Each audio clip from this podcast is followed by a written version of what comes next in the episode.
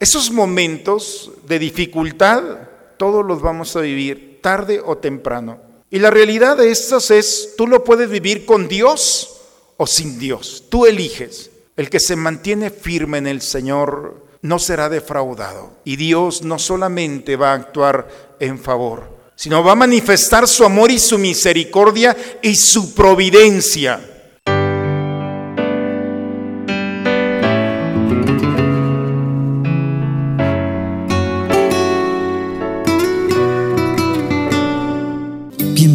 A la Santa Misa.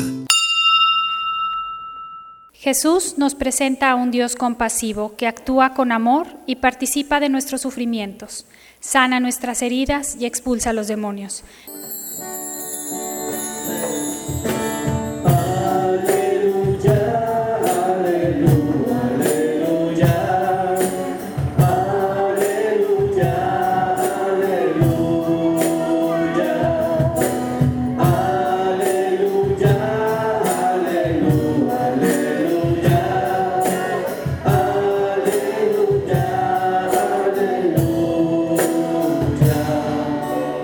Cristo hizo suyas nuestras debilidades y cargó con nuestros dolores.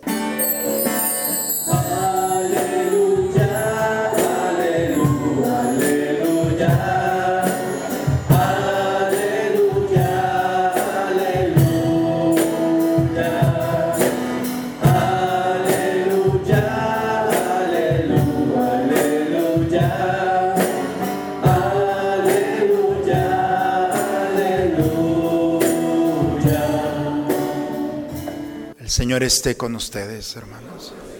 Proclamación del Santo Evangelio según San Marcos. En aquel tiempo, al salir Jesús de la sinagoga, fue con Santiago y Juan a casa de Simón y Andrés. La suegra de Simón estaba en cama con fiebre y enseguida le avisaron a Jesús. Él se le acercó y tomándola de la mano la levantó. En ese momento se le quitó la fiebre y se puso a servirles. Al atardecer, cuando el sol se ponía, le llevaron a todos los enfermos y poseídos del demonio. Y todo el pueblo se apiñó junto a la puerta. Curó a muchos enfermos de diversos males y expulsó a muchos demonios, pero no dejó que los demonios hablaran porque sabían quién era él. De madrugada, cuando todavía estaba muy oscuro, Jesús se levantó Salió y se fue a un lugar solitario donde se puso a orar. Simón y sus compañeros lo fueron a buscar y al encontrarlo le dijeron, todos te andan buscando. Él les dijo, vamos a los pueblos cercanos para predicar también allá el Evangelio, pues para eso he venido. Y recorrió toda Galilea, predicando en las sinagogas y expulsando a los demonios. Palabra del Señor. La primera lectura que hemos escuchado, hermanos, está tomado del libro de Job, un librito que se encuentra en el Antiguo Testamento y es parte de los libros sapienciales, significa los libros de sabiduría. La sabiduría de esta historia es una historia, no es real. El autor sagrado se valió de un personaje para que darnos un mensaje. Este personaje llamado Job cuenta la historia que un día Dios estaba hablando con Satanás. Y Dios le dice a Satanás, ¿ya viste a mi justo Job? Ve cómo me alaba, ve cómo ofrece su vida. Y el demonio le dice, claro, pues lo has bendecido en todo, ¿cómo no va a estar muy agradecido contigo? Y entonces la historia es que Dios le da, le permite al demonio tocar la historia de este personaje de Job.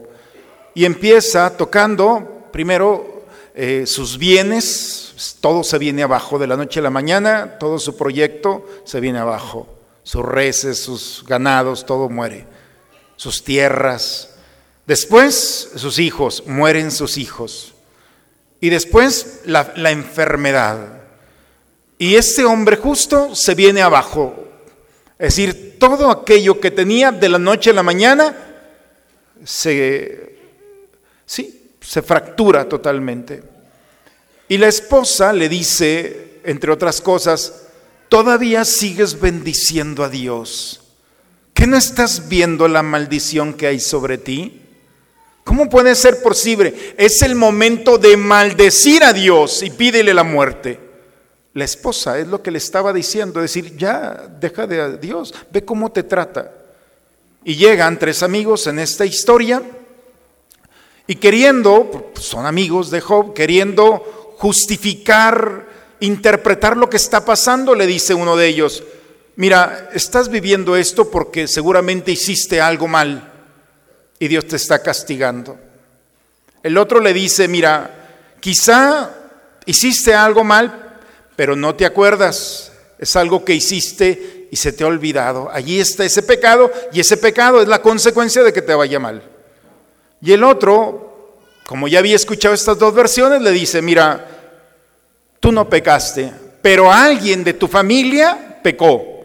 Y las consecuencias del pecado de tu familia te siguen persiguiendo. Ninguno de los tres tiene razón. O sea, no nos va mal porque hayamos pecado o porque hicimos un pecado y no lo recordamos o porque alguien de nuestra familia estamos pagando la cuota de alguien.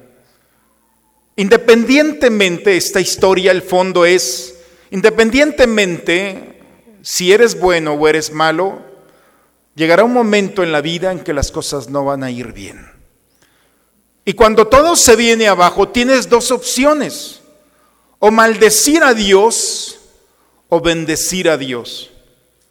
Aquel que maldice a Dios, entonces lo culpa por lo mal que le está yendo. Pero aquel que bendice a Dios no tiene palabras.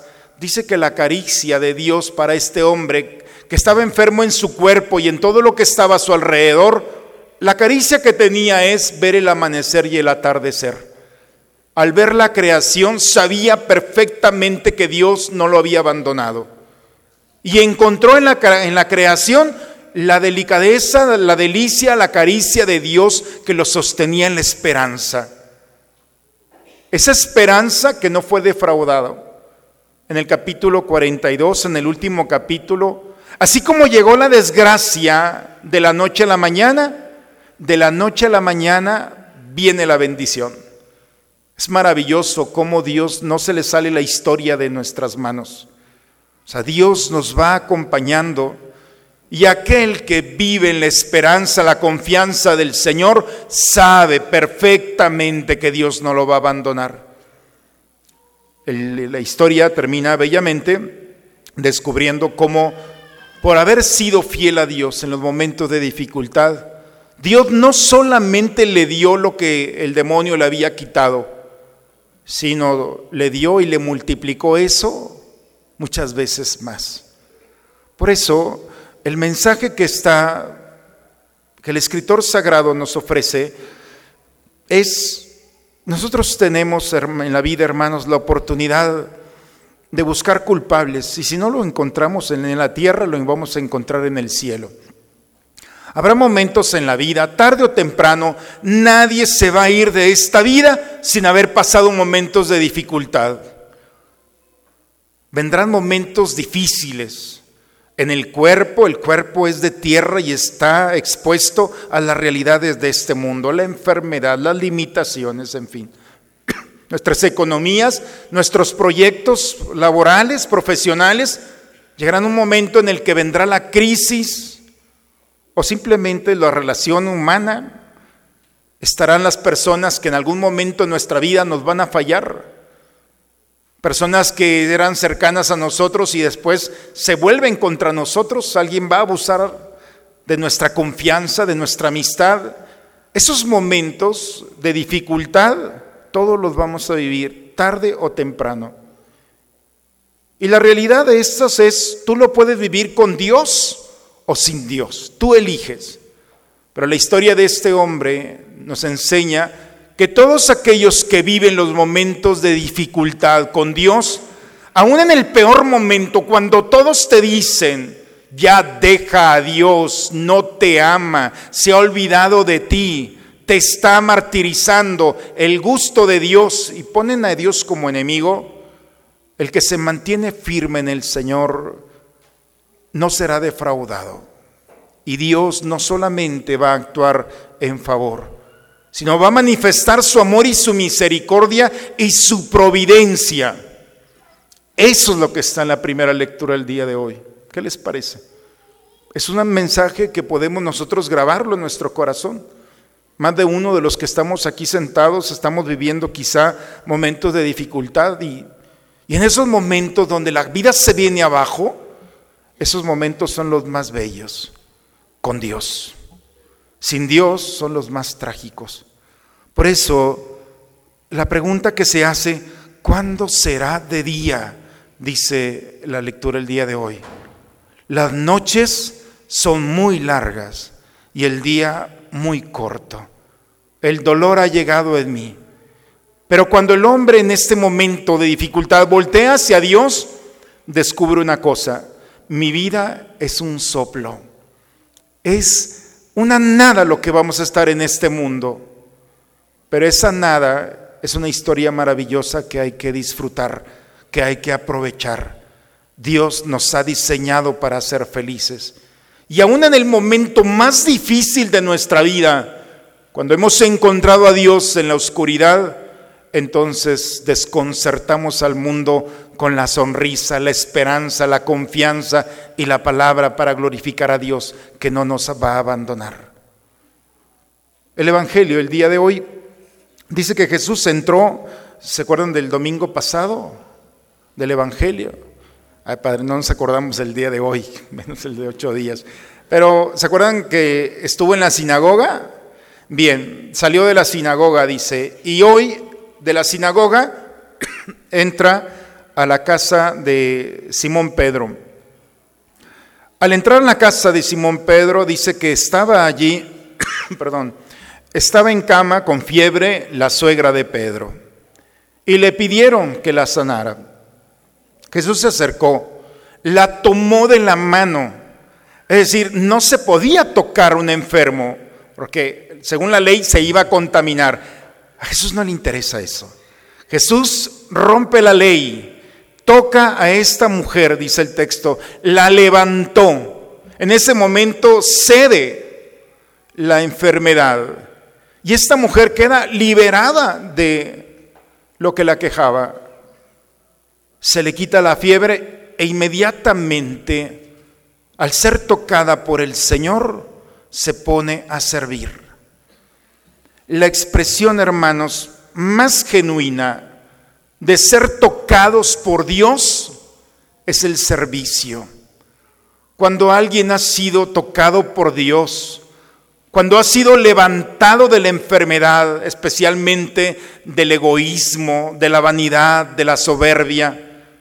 Por eso la lectura del día de hoy dice que le llevaban enfermos y poseídos.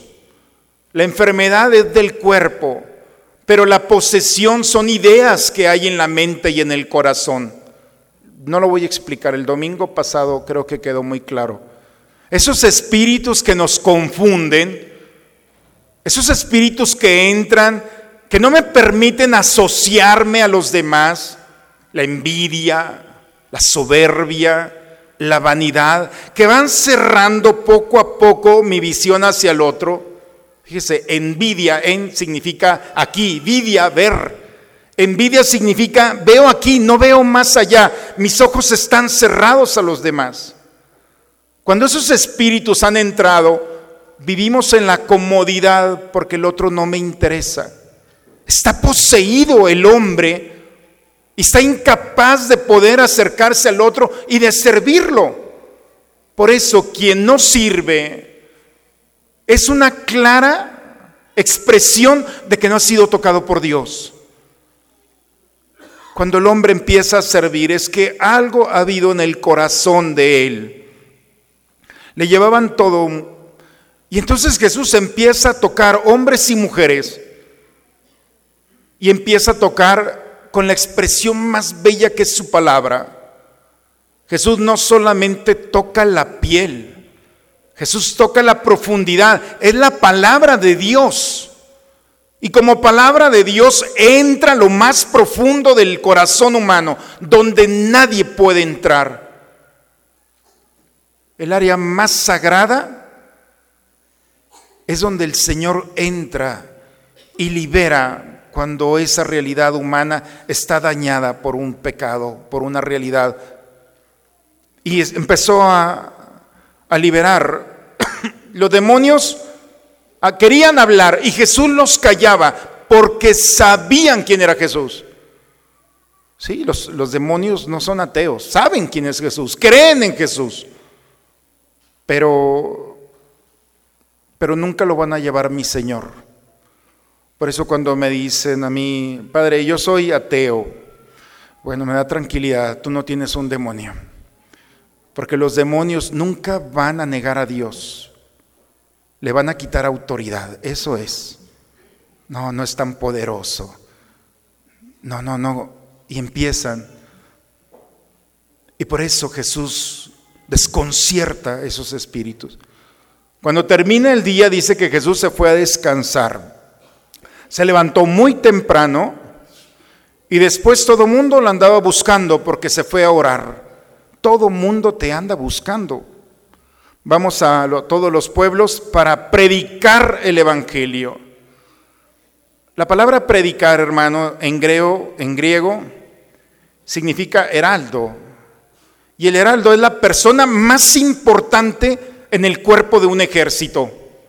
Es aquel que va delante del ejército para conducirlo, pero sobre todo la palabra del heraldo siempre de victoria. Es aquel que tiene la voz de esperanza. No es cualquier noticia, es la noticia de victoria. Por eso cuando Jesús va a predicar, no significa que va a dar un mensaje. No es cualquier mensaje. Es el mensaje de la victoria. La victoria de Dios que tiene sobre las realidades de este mundo. Por eso, hermanos, cuando alguien dice, esto es nuestro, es el ya, no es la promesa, se está cumpliendo la victoria de Dios. Y entonces por eso Jesús no duda en el combate hacia las realidades del mal. La presencia de Jesús en la historia siempre va a salir victoriosa, ya está dada. Y por eso cuando predicamos, la primera responsabilidad de un predicador es depositar la victoria, la esperanza.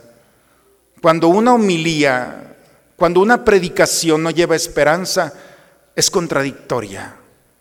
Por eso la esperanza es la carta principal cuando alguien habla de Dios.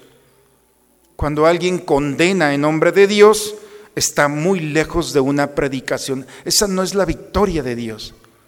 El mismo Jesús nos lo recuerda. No he venido a condenar, he venido a salvar. Y esa salvación es esa victoria que nos ofrece.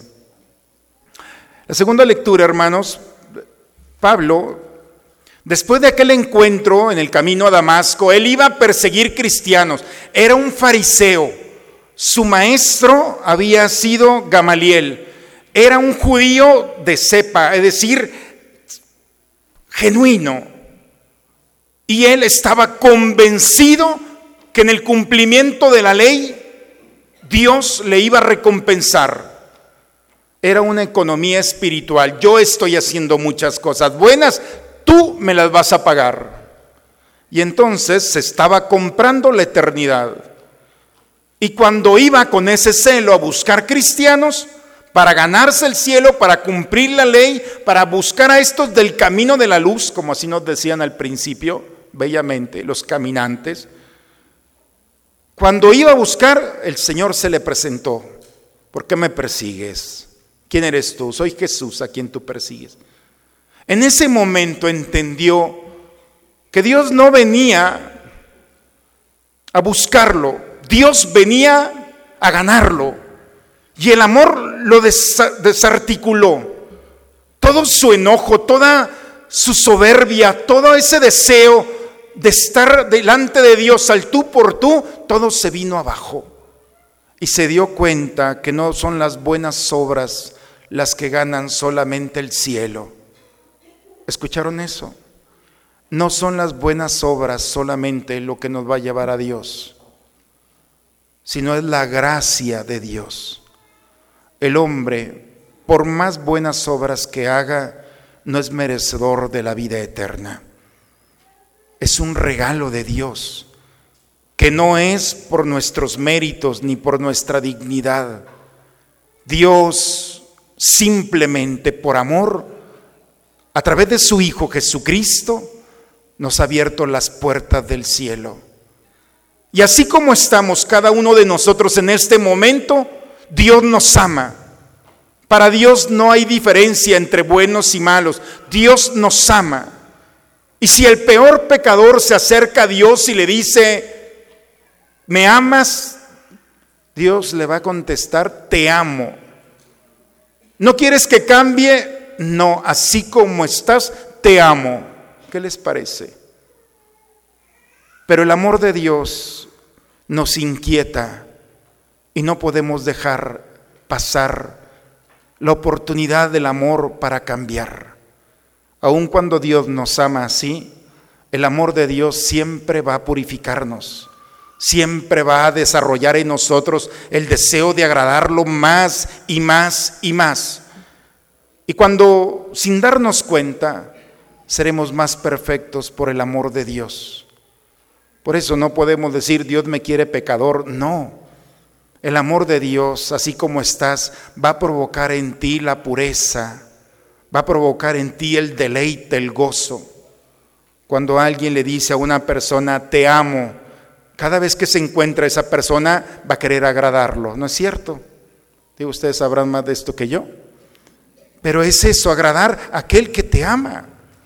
Cuando Dios nos dice te amo, esto es lo que descubrió Pablo en ese camino. Entonces no tengo que portarme bien. No, Pablo, así como estás te amo. Y el amor del camino de Damasco lo llevó a perfeccionarse, a tal grado que el día de hoy bellamente dice, no tengo por qué presumir de predicar el Evangelio. Predicar significa la victoria. Cada vez que predico la victoria de Dios, me doy cuenta que no necesito recompensa, porque en el momento de predicar la victoria para mí es un deleite, mi alma se goza y cuando alguien habla de la victoria de Dios, no necesita recompensa de este mundo, ya la tiene. Hablar de Dios como victorioso en las batallas que estamos viviendo, no es solamente un favor que le voy a hacer al otro, es un favor que yo me hago. Cuando decimos el amor de Dios va a salir victorioso en esta realidad, estoy predicando y en ese mismo mi cuerpo no es indiferente a la buena noticia. Porque no es que va a ganar un gobernante o un líder, es Dios. Estamos hablando el lenguaje de Dios. Y por eso cuando Jesús dice, vamos a predicar, Oye, todo el día te la pasaste en la sinagoga con los enfermos, con demonios, con tantos, y todavía te levantas para ir a predicar. Porque la predicación nunca va a agotar tal vez nuestro cuerpo, pero nuestra alma, después de tocar la eternidad en el lenguaje, en el discurso de la eternidad, la predicación se transforma en un deleite ese deleite que nos permite disfrutar y que nos permite al otro extenderle la mano para salvarlo. Me he hecho todo a todos para ganarlos a Dios. Con los débiles me hice débil, con los fuertes me hice fuerte. Pero esa predicación, esa victoria de Dios me ha permitido ofrecerles un camino y a mí reafirmar la victoria que Dios ha tenido. Cuando Dios puso su palabra en Pablo, el odio no pudo con el amor y salió victorioso el amor. Y Pablo muchas veces dice, estas manos que lastimaban, ahora bendicen. Estos labios que injuriaban, ahora alaban a Dios.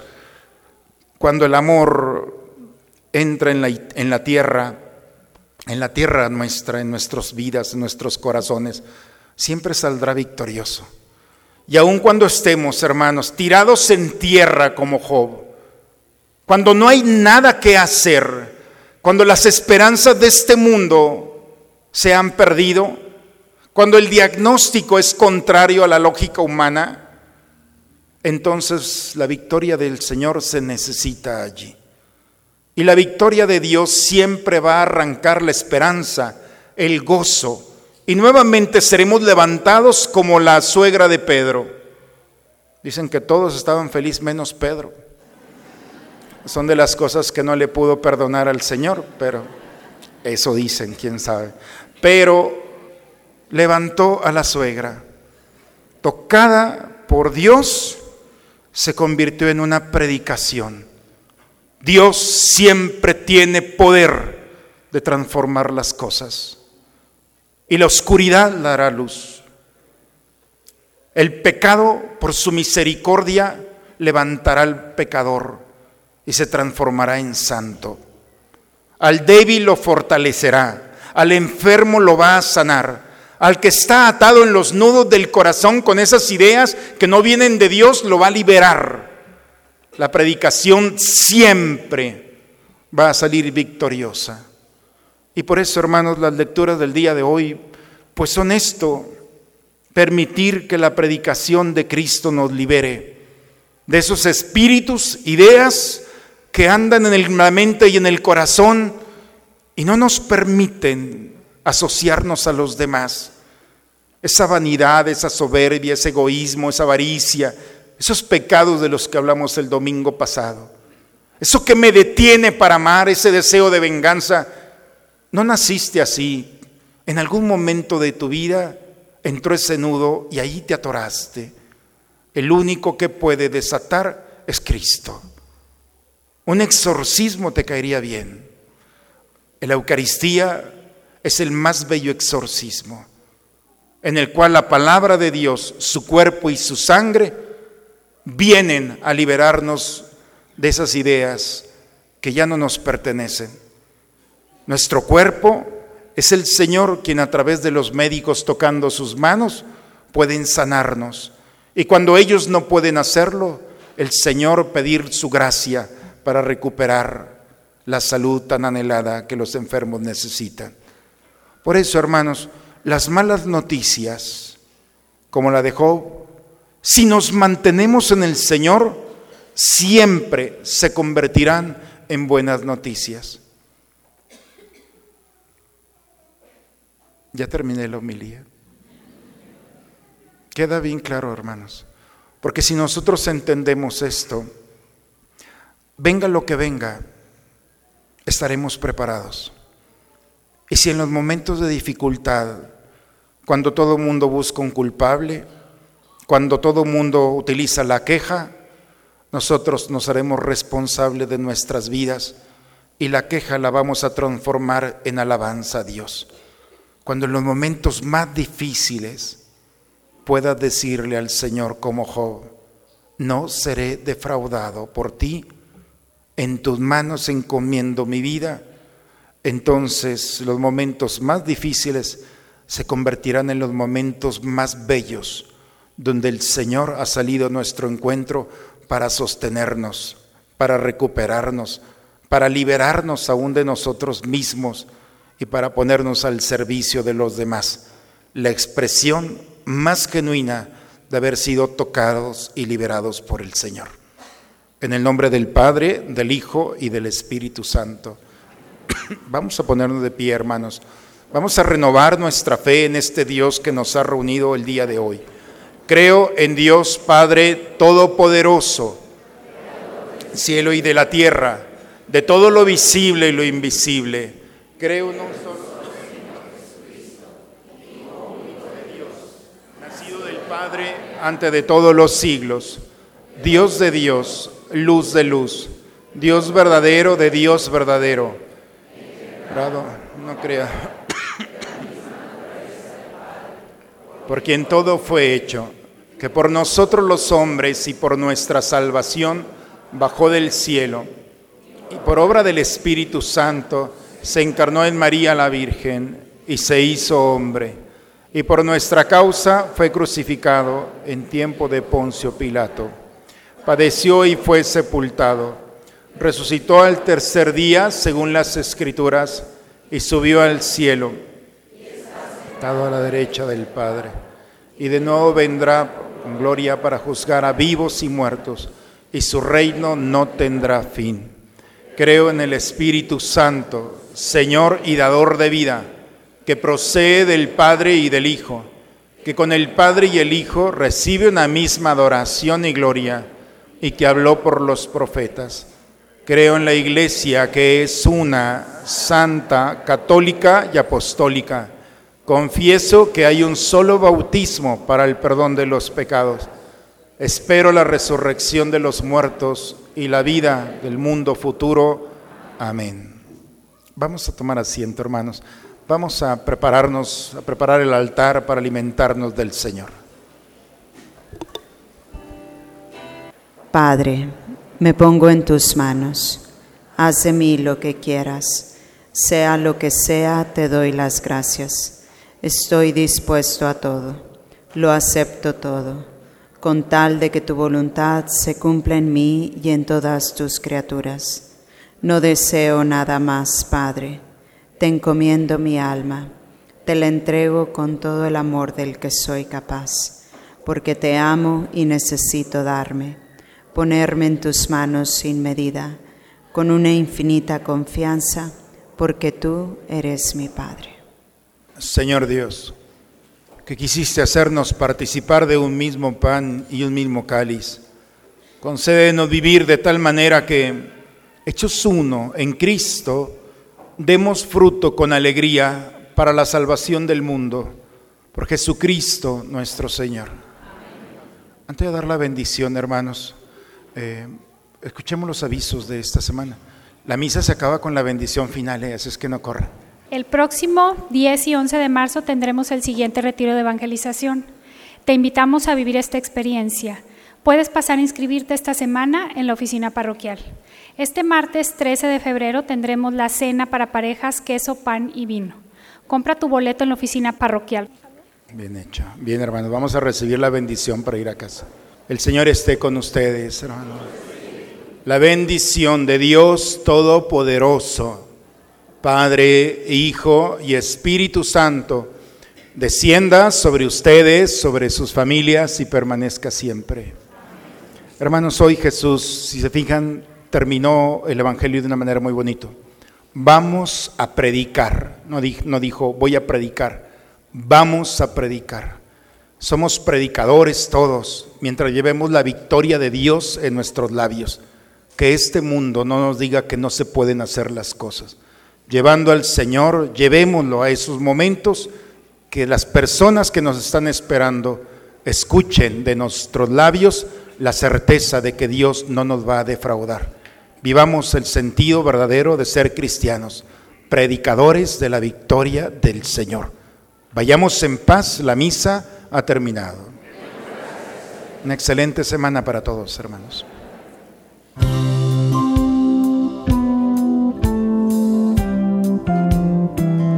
Te conozco desde antes que nacieras.